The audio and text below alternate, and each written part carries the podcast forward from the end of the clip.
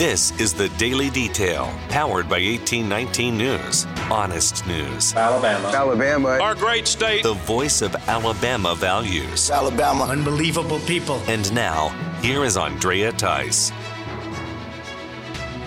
Well, the state of Alabama has now agreed to discontinue any more lethal injections in regards to one particular inmate, Alan Miller. The agreement was reached this Tuesday and was in response to a federal lawsuit that was filed by Miller's attorneys following a lethal injection attempt this past September.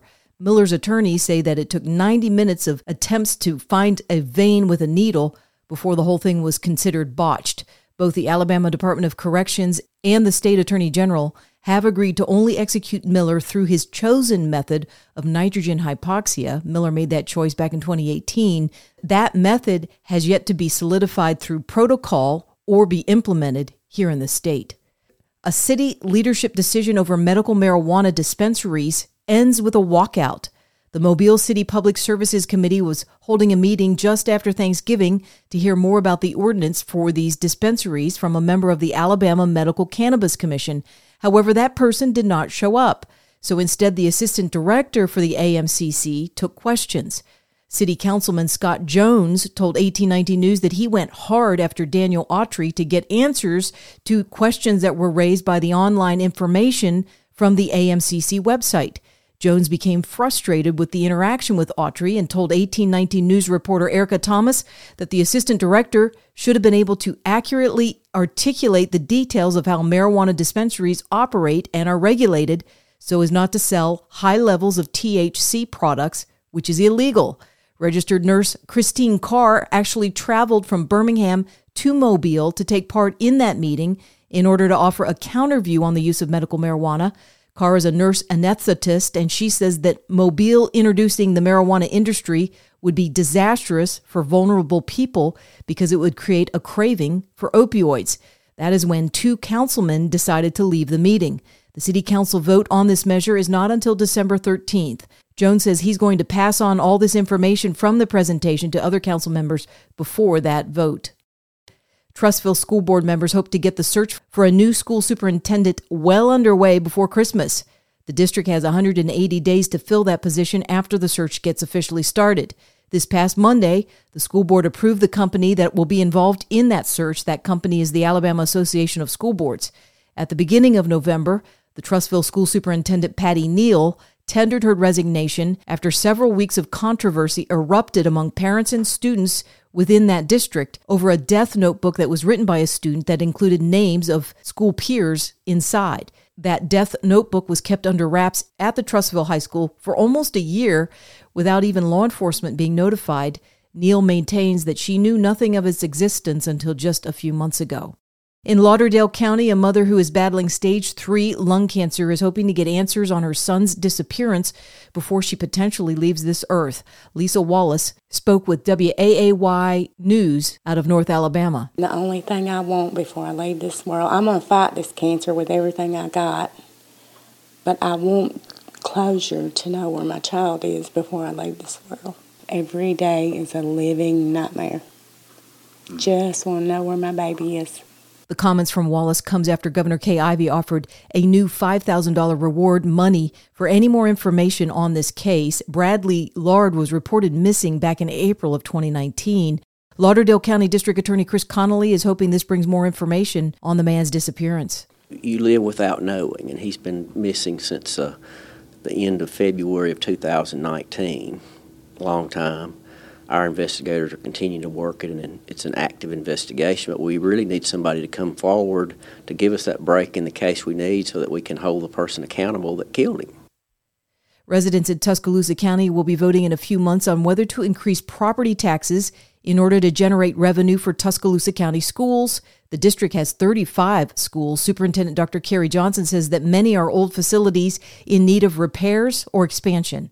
The Tuscaloosa County Commission approved the countywide vote to be conducted this coming February 14th. There will be public meetings held in the weeks before that vote in order to discuss how the money will be allocated and spent. And Auburn University names Hugh Freeze as the new head football coach for the Auburn Tigers. Uh, every job I've ever taken over has had uh, some type of uh, struggles uh, prior to our arrival, and we've been able to turn them fairly quick. And I look forward to that challenge here with this great staff that we're going to put together and these young men that are going to buy in. On the day of the announcement regarding Freeze, Carnell Cadillac Williams was also named the associate head football coach after filling in for the past four games as interim coach. For more in depth stories affecting the state of Alabama, go to 1819news.com. In national news, protests continue throughout large cities in China despite tanks being rolled in by the CCP. Also happening in New York City, Chinese Americans are also protesting in response to the heavy handed ways of the Chinese Communist government, as well as their COVID 19 lockdown methods that appear to have led to further deaths at an apartment fire in the province of Urumqi. Now, the Pentagon is revealing that the Chinese Communist government is on track to have triple the amount of nuclear warheads it currently has by the year 2035. The report shows that China expanded its nuclear program in 2021 and currently has more than 400 nuclear warheads. If they reach the timeline that is set for 2035, China will have about 1,500. This report comes from the military and security developments involving the People's Republic of China. The conclusion of the U.S. Department of Defense is that Beijing is looking to complete the great rejuvenation of the Chinese nation politically, socially, and militarily before the 100 year anniversary of the creation of the PRC. Earlier this year, the Pentagon also listed China as its chief security threat in the latest National Defense Strategy that was issued by Congress. Well, the plan for Republican Kevin McCarthy to become the next Speaker of the U.S. House has gone a little wobbly, according to Arizona Congressman Andy Biggs. Congressman Biggs is a member of the House Freedom Caucus and spoke with Newsmax about what he's observing on the ground in Washington, D.C. I don't think Mr. McCarthy has the votes because far more than five uh, people have told me that they're not going to vote for Mr. McCarthy. McCarthy doesn't have the votes. He's not going to get the votes. So the question is not um, is, is, are the people who are voting against McCarthy going to cause him to go to the Democrats? The question is, is he willing to form a, a coalition with the Democrats rather than to step aside and give us somebody who will fight? Biggs recently challenged McCarthy in an initial vote for nomination for Speaker of the House. Have you heard of the disturbing details that continue to come out regarding fashion house Balenciaga? Well, the fashion company was bombarded with outrage by the public when they first released advertising photos that had a very young toddler girl holding a teddy bear that was decked out in sadomasochistic paraphernalia, BDSM. Balenciaga immediately pulled the photos when they heard the outrage from the public, then blamed their photographer, and they even went so far as to file a lawsuit against the photographer as if to absolve the executives and the art director from any responsibility in this photo choice.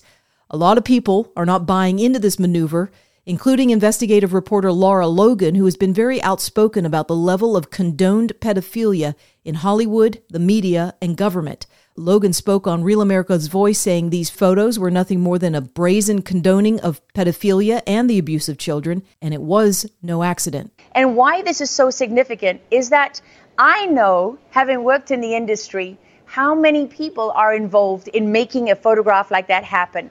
They tried to blame the photographers, which is just a joke, right? As if the photographer has any real say in any of this. No, it comes back to the stylist. It comes back to those in charge of the brand, to the front office, to the money people, to the cyber people, to the marketing people, to the to the, the, the booking agencies, people booking the kids and paying for them to come in, to the parents who allow their kids to be part of this, to all of the, the set designers and all the I mean, when you start to look at the the infrastructure that is around a single advertising campaign at any of these brands. Make no mistake that we are talking about dozens and dozens and dozens and dozens of people who are directly involved. And this is so important because it's not just Balenciaga. That stylist turns out to be working with Adidas as well. The same brand, by the way, that canceled Kanye West. I love that. We're going to cancel Ye you know, but we're totally fine with Satanism and pedophilia and all of this. I don't think so. I know the difference between sane and crazy, and those are the crazy people, okay? The CEO of My Pillow, Mike Lindell, confirms the rumors that he will challenge Ronna McDaniel to become the next chairman of the Republican National Committee. Lindell spoke on Newsmax. You can pour money in. You can go out and raise millions and hundreds of millions of dollars and billions, like you said at the onset. You can raise billions. It doesn't matter. if if you have election systems that don't work. The RNC did nothing to fight these uh, in all these states where the legislatures make our laws. Remember, not the Secretary of States. You got stuff going on in Arizona right now as we speak today, and where's the RNC? Uh, they have just deserted anything to do with election integrity or election crime, yeah. and those things that needs to change. Apple Tech Company is considering the removal of the Twitter app from its App Store, which is causing quite a reaction from Twitter CEO Elon Musk, who says he will now create a competitive smartphone to counter Apple if they continue to try and muzzle free speech by dumping the app. Meanwhile, in South Dakota, Republican Governor Kristi Noem has issued an executive order that bans state government agencies, contractors, or employees from using the China based TikTok app on any of the state devices. Noem says she does not want her state to have any part in providing intelligence gathering to the Chinese Communist Party. So get this Apple is a US based company that's targeting another US based company for censorship and displacement, but they're not targeting the China based TikTok app that they also sell on their App Store. You're listening to the Daily Detail from 1819 News. If you are enjoying the daily detail and want to make sure the reports come up easily on your electronic device, then be sure to hit the subscribe or follow button on the main page of the daily detail on whatever podcasting app you've been using to listen. That could be Spotify, Apple Podcasts, Podbean, or some other podcasting apps.